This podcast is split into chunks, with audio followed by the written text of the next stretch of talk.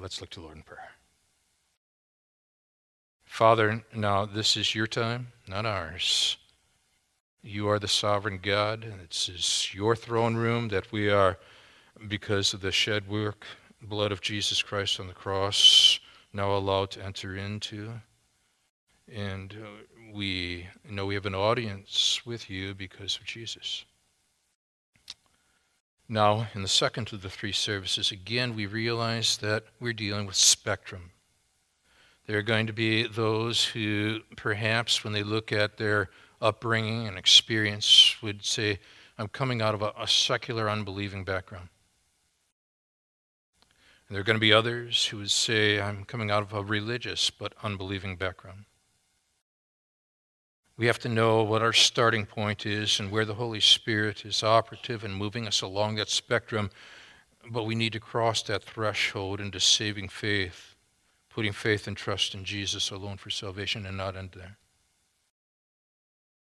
We need to continue moving forward, growing, becoming closer to you and being like you so that in turn we we multiply followers of you, leading people to Christ who lead people to Christ, and so on. We even look forward to hearing the testimonies this afternoon. So there's a richness here in these four verses we're exploring this morning, and we want to delve into them and understand what it is you're saying. So, Father, these words found in these verses are important. So we're asking that once again you would warm these hearts and that you would engage these minds and that you would shape these wills. Because again, Father, we've come here to see Jesus and Him only. And we're praying these things now in, in Jesus' name. Amen. There's a section in Berlin, Germany, where Protestant church was positioned. And what's interesting about that church is that it was positioned where the Berlin Wall would initially or eventually be established, dividing that church setting in half. Half of the church was found in East Berlin, the communist section. The other half of that church was found in the free section of West Berlin. And what is interesting is that the name of that church was the Church of Reconciliation.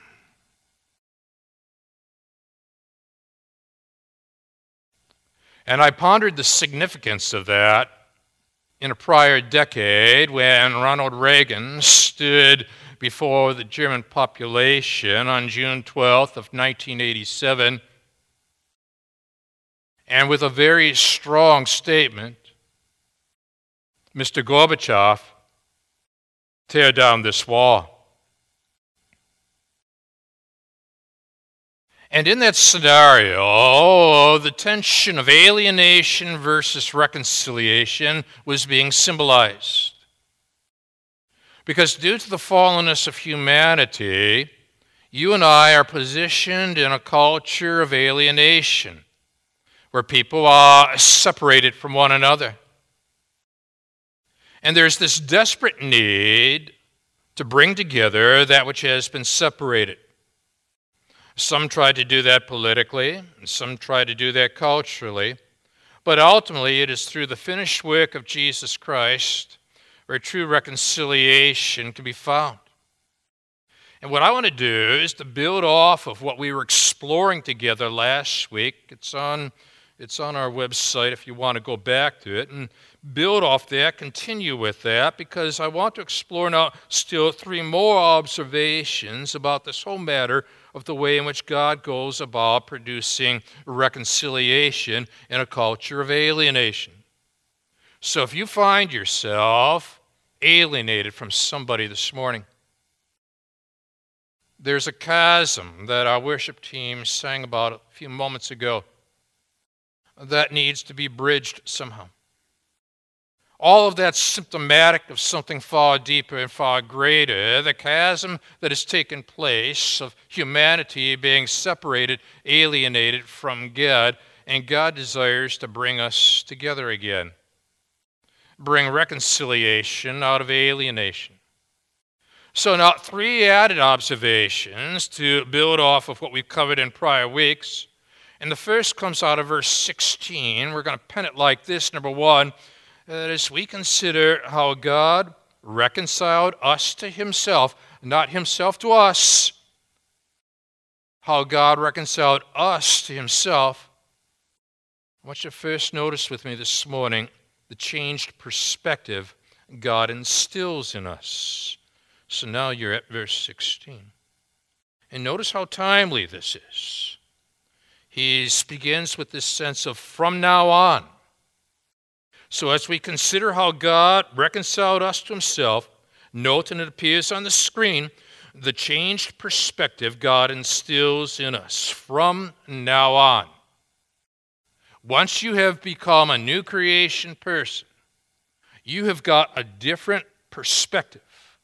You've got a transformed take on the way in which you're going to go about viewing people. From now on, therefore, you ask yourself, and what's therefore, therefore? So we considered last time, you're building off the prior mindset of the love of Christ, controlling the way you think, the way you believe. And so, what does he start with? Well, he begins with the general and he moves to the particular. Notice how he begins. We regard, or another way to use the word, we assess, or another word, we view no one according to the flesh. Which means then you and I cannot be influenced by outwards but we've got to ask ourselves what is God doing in the realm of the inward? This was a problem for Samuel when he was about to choose a new king. The paradigm was King Saul. Boy, did he fit the paradigm of what the world would look for in royalty. Strong, appearance wise, second to none. Had all the indications of being a profound and proficient leader greatness as a warrior, but he had failed God. So Samuel was given the responsibility of finding a replacement. And so now God has a paradigm, and Samuel evidently had a paradigm which was not God's paradigm. You ever done that with God? When your profile doesn't fit his sense of profile? So when, when they came, he looked on Eliab, Jesse's sons, and Samuel thought, well, surely the Lord's anointed is before him. And then the Lord said to Samuel, Do not look on his appearance or on the height or his stature, because I have rejected him. For the Lord sees not as man sees. Man looks on the outward appearance but the Lord looks on the heart. And so Samuel then is finding out that his pick was not God's pick. That ever happen to you? Well, a little later then, and he's gone through his entire uh, group of uh, candidates, Samuel's asking, Was there anyone else? And Jesse then responds, There remains yet the youngest, but he's in he, he's keeping the sheep. And Samuel said to Jesse, Send him, get him. We will not sit down till he comes. And he sent and brought him in. And what is interesting to me, does this interest you? Is that the Holy Spirit inspired the writer to say, now he was ruddy and had beautiful eyes and was handsome. That's outward, that's external. It's not that God's negating the outward. It's just that God is concerned with the inward. And the Lord said, Arise, anoint him, for this is he. Now, what the Apostle Paul is going to have to do at this point then is to hold up a new lens and begin to look at people differently. We regard no one according to the flesh, which means then that takes into account matters of race, that means it takes into account matters of gender. It means we take in, it takes into account matters of social standing. It takes into account matters of education. We've got to understand that it is not the outward now, it is the inward. The second of the two parental funerals was done. And so, again, whenever I'm officiating a funeral, I try to distance myself a little bit to recoup. We have retired pastors in all the services, and you know what I'm talking about. Um, you give of yourself, and you'll never get that back again when you do it. So you try to find a way to refresh. And now her grandchildren are in the backyard of my sister, and people are beginning to tell stories. Um, she said, Oh, I've got a story for you about your grandmother. When your uncle was at Wheaton College, he would call your grandmother and say, um, It's Thanksgiving time's approaching, and I've we have got this person from Malaysia here in the dorm who has no place to go. Um, can he come home for Thanksgiving? That he wanted mom to cook a Malaysian meal for him. Yeah. And I remember that because mom said, You want me to cook an American turkey on Thursday and a Malaysian meal on Friday? And then she had the librarians throughout the area looking up Malaysian recipes so that she knew what to do. Uh, and so this began means of ministry. And then she said, when, when your uncle was in medical school, he called one day and said, could, we bring, could I bring home uh, uh, this brilliant man from India who he, he's, he's gifted in the area of medical research? Uh, bring him home for Christmas. Now, the goose is getting fat. Please to put a penny in the old man's hat. If he hasn't got a penny, a hay penny will do. If he hasn't got a hay penny, well, God bless you. Some of you might remember that. It's Christmas time, you see, and mom's saying, How do I feed a man from India? And so she had the librarians looking recipes up again. Well, got to graduate school at Trinity, and there's this man from South Africa, and I can't let him stay back in the dorms for the holidays. And so right away she's burdened with and what do you how do you cook for food for somebody from South Africa, you see? Well, this was speaking to the younger generation who grapple with matters, you see, of fragmentation today's culture and the whole matter of inclusivity and the likes. And here we are talking about how the gospel was being shared around the dinner table and how her, their grandfather would at one or two in the morning be sitting in the living room talking to a, a young man from India about, about medical research and then sharing the gospel with him. And spoke, speaks. Because the family unit was being raised by which the love of Christ controls us. And we were not going to be allowed to regard people according to the flesh. And so the lens had been replaced as new creation people, race, gender, social standing, education, and so on and there she positions herself now to minister through having librarians look up recipes so that people could come home and be exposed to the wide range of things. But now notice how Paul moves from regard no one according to the flesh from the general to the particular, because then he then adds, even though we once regarded Christ according to the flesh we regard him thus no longer. And on that road to Damascus, where Saul of Tarsus had been regarding Jesus according to the flesh and had assumed then that it was a myth that he had been raised from the dead and was trying to incarcerate believers along the way, all of a sudden a voice breaks into his Damascus experience, falls to the ground, and then hears these words Saul, Saul,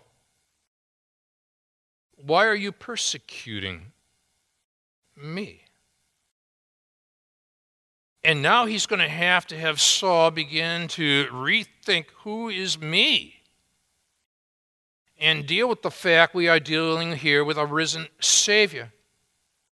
And the challenge is in secular society, too many people regard Christ according to the flesh, and he's nothing more than a moral teacher. He is nothing more than a good example, but in both cases, oh, you've got one over engineered product on your hands because he's that and more. He is Messiah Jesus, and he's been raised from the dead. And what do you do with somebody who doesn't fit into your secular paradigm when it comes to the Jesus of this world? So Jesus breaks in with a question that you and I have got to continuously ponder, and we've got to ask ourselves the significant aspects of how we begin to narrow from the broad based to the particular base, where we once regarded Christ according to the flesh now Saul becomes Paul. Huh? We regard him that way no longer. It was in the fall of 1775 when the manager of Baltimore's largest hotel refused lodging to a man who came in and he had a less than ideal appearance and thought it would discredit the inn. So the manager sent him away, and so the man left and took a room elsewhere. Only later, the innkeeper discovered that he had turned away none other than Thomas Jefferson. Sent a note asking him to return and be his guest. And Jefferson responded and replied, I have already engaged a room. I value your good intentions. But if you had no place for me as the way I appeared, you have no place for me in your inn. We've got to begin to deal then with the questions of how are we appraising, how are we viewing, how are we assessing, and move from the general to the particular and realize that just as Jesus Christ was appraised less than ideally, for he was in the world, and the world was made through him, yet the world did not know him. We've got to bring a different lens to the culture where people can now assess Jesus for who he really is and receive him based upon the sum total of what he has done, dying in our place for our sins. Now, in this whole matter of reconciliation, this speaks to a culture of fragmentation. There's more than division in the culture. There is fragmentation of this culture. Reconciliation brings together that which has been separated as we consider how God reconciled us to himself, not himself to us. You know, first, the changed perspective God instills in us. And now you're ready for the next one in verse 17 that as we consider how God reconciled us to himself, you know, second of all, the new creation God provides for us.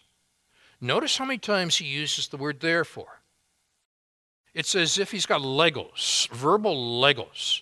And he keeps connecting one to the next, to the next, to the next, as he, as he builds something, as he constructs something that he wants you and me to think about in the whole realm of the ministry of reconciliation. So, other therefore, and you ask again what's therefore, therefore, and you keep building off the prior phrases, and then he, he adds this.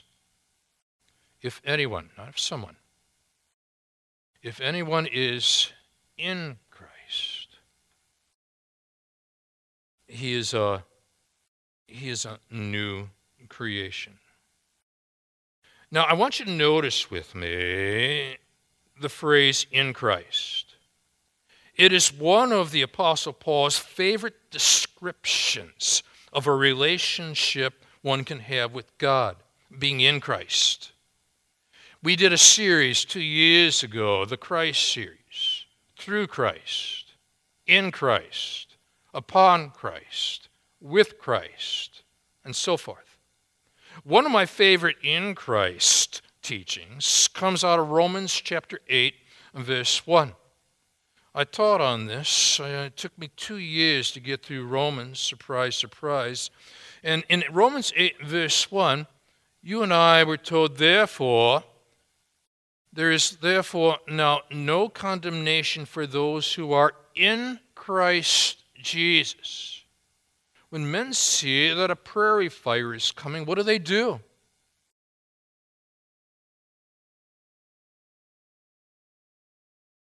A hunter wrote, Not the fleetest horse can escape it, but from my experience, they just take a match and light the grass around them.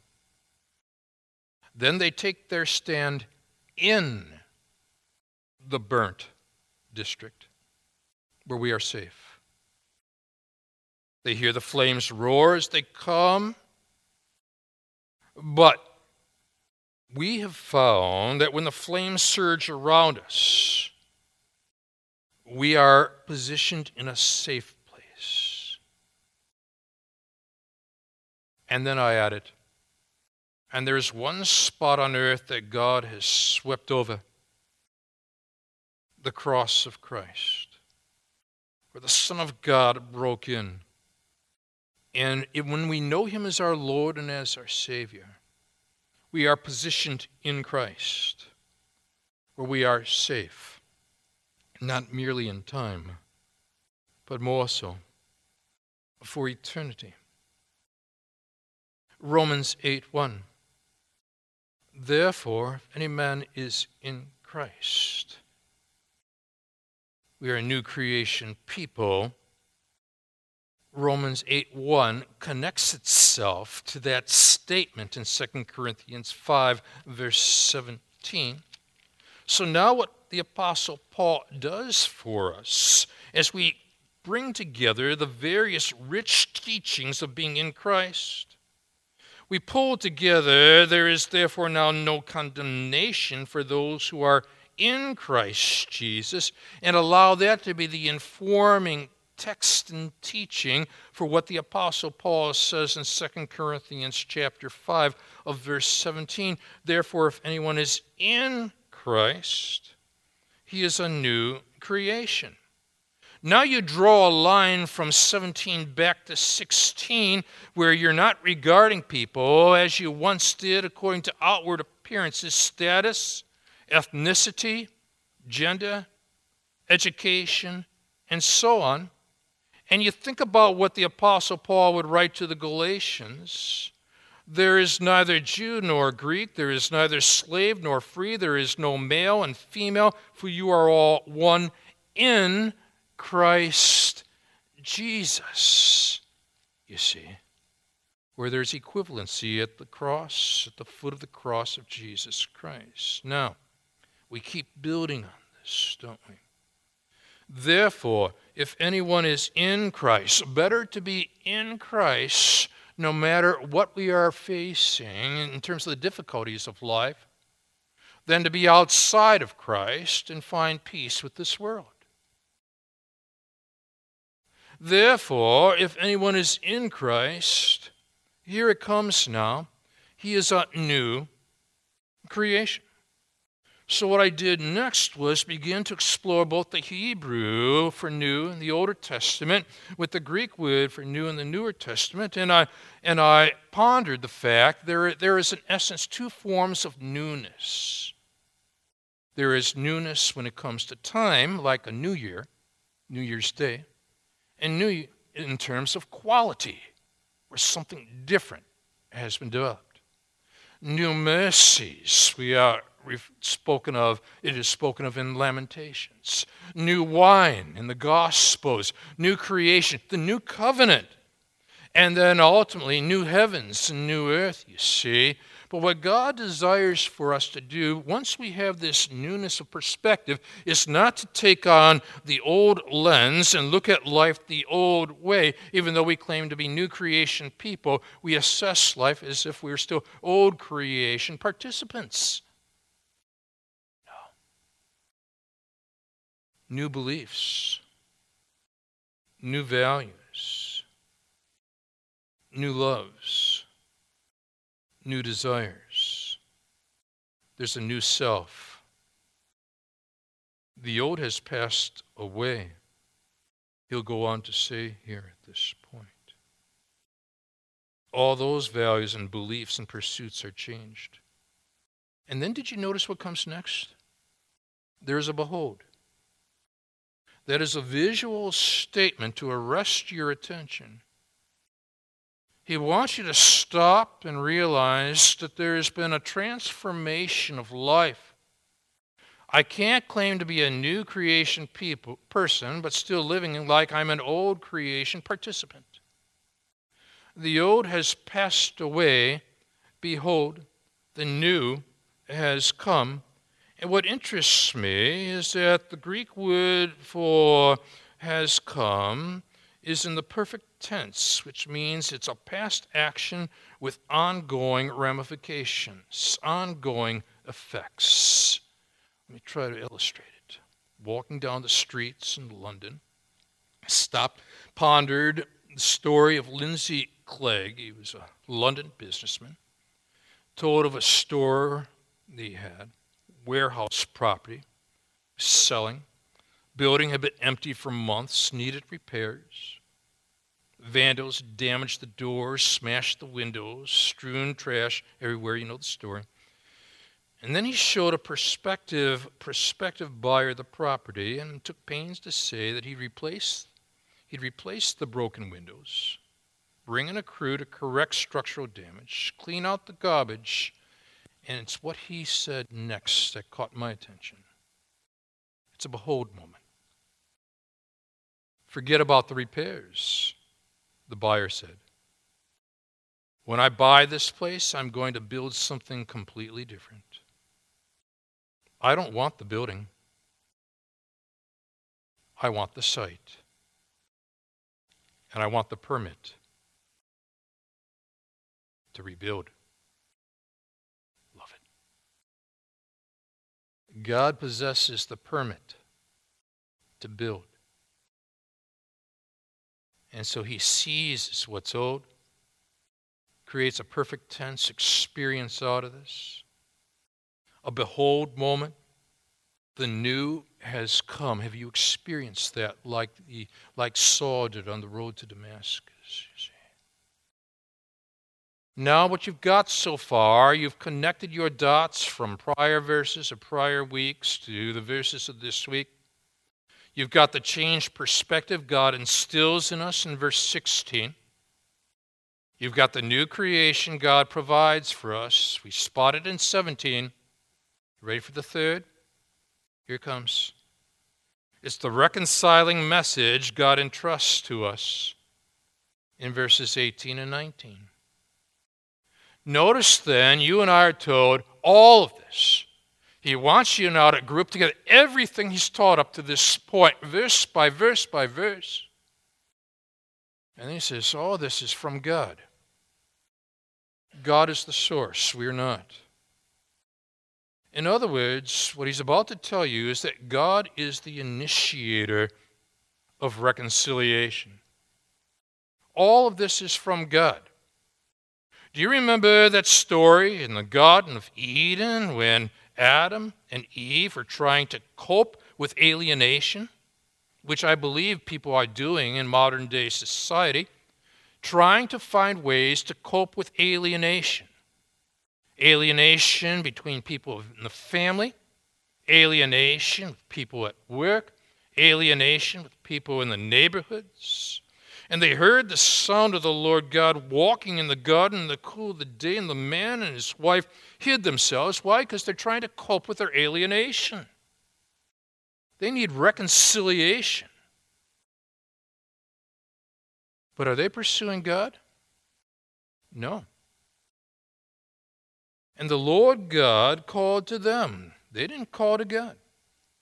Notice the initiator. The Lord God called to the man and said, Who are you? Where are you, rather? It's a brilliant question because people to this very day in this culture of fragmentation and alienation have got to answer that question where am I on the spectrum of spiritual living? Where am I? God poses the question He just he doesn't immediately deliver an answer. He's got to get people, Adam and Eve here, to start thinking. But he, they have to realize he's pursuing them. They're certainly not pursuing him. All this is from God. You see. And then he, after establishing the fact that he is the initiator, then furthermore, he is the one who's established not only, in fact, he's the source of, but he's also provided the means through, who through Christ reconciled us to himself. It does not read, and through Christ reconciled him to us. This is brilliant.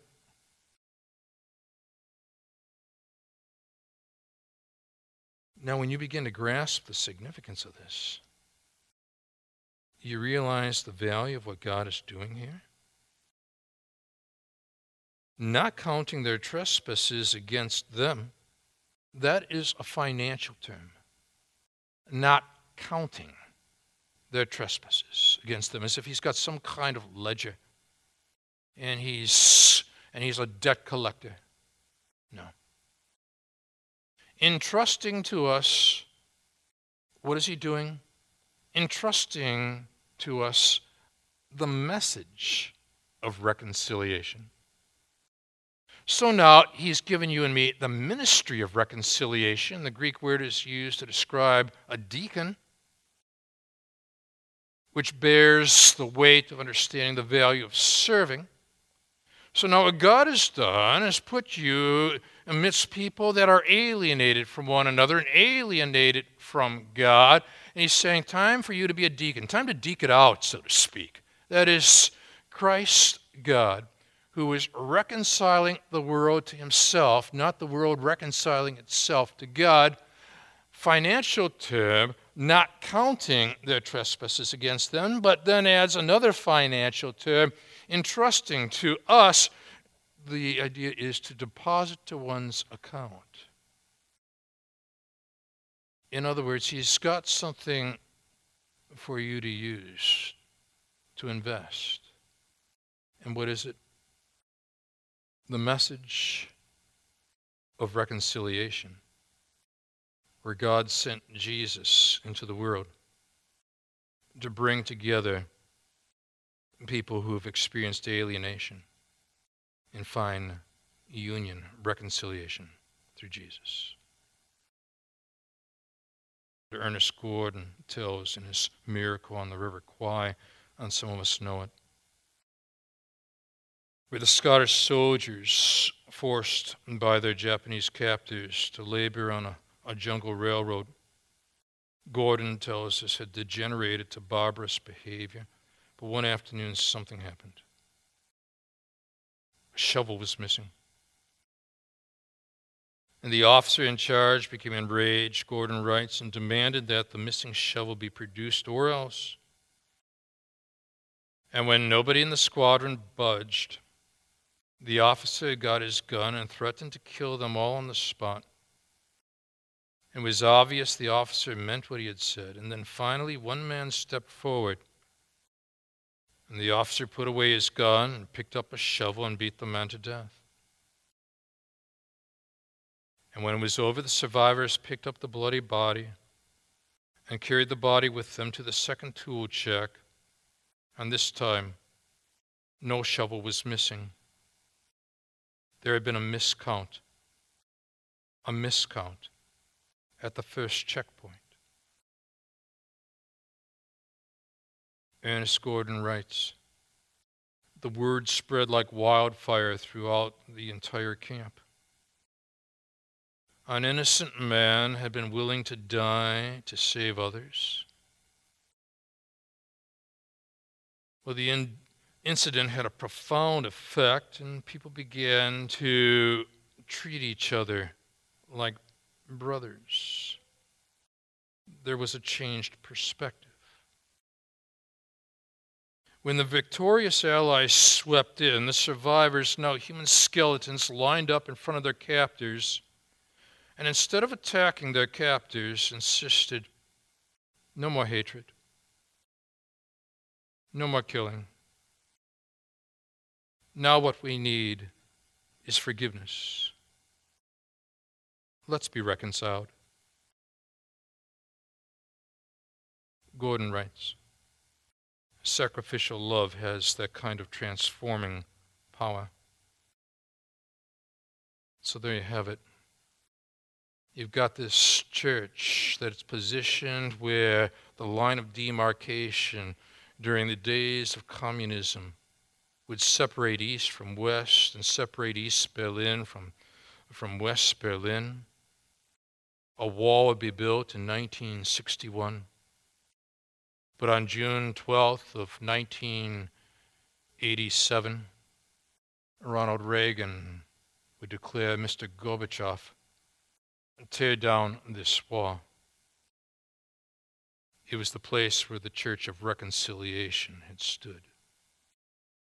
So, what God calls you and me to be is the Church of Reconciliation, communicating the message of reconciliation that God sent Jesus into a world of alienation to bring about reconciliation through the finished work of Christ on the cross. Let's stand together.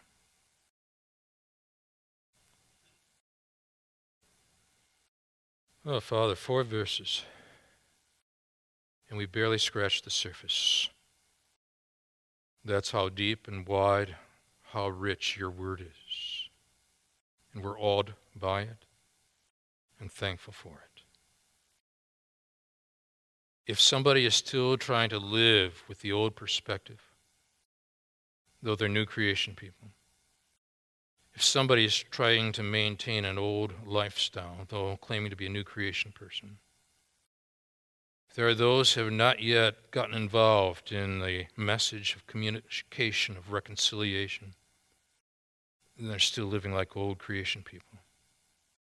I pray now we find ourselves being transformed by these verses, that we leave different than we came, that some, whether it be secularists or religionists, have crossed that threshold by the work of the Holy Spirit and found themselves now in Christ rather than outside of Christ. May the result be that the dividing wall has been brought down and there is reconciliation and there is a ministry of reconciliation. And all this is for your honor and glory. And for this we give you the praise. In Jesus' name, amen. God bless you.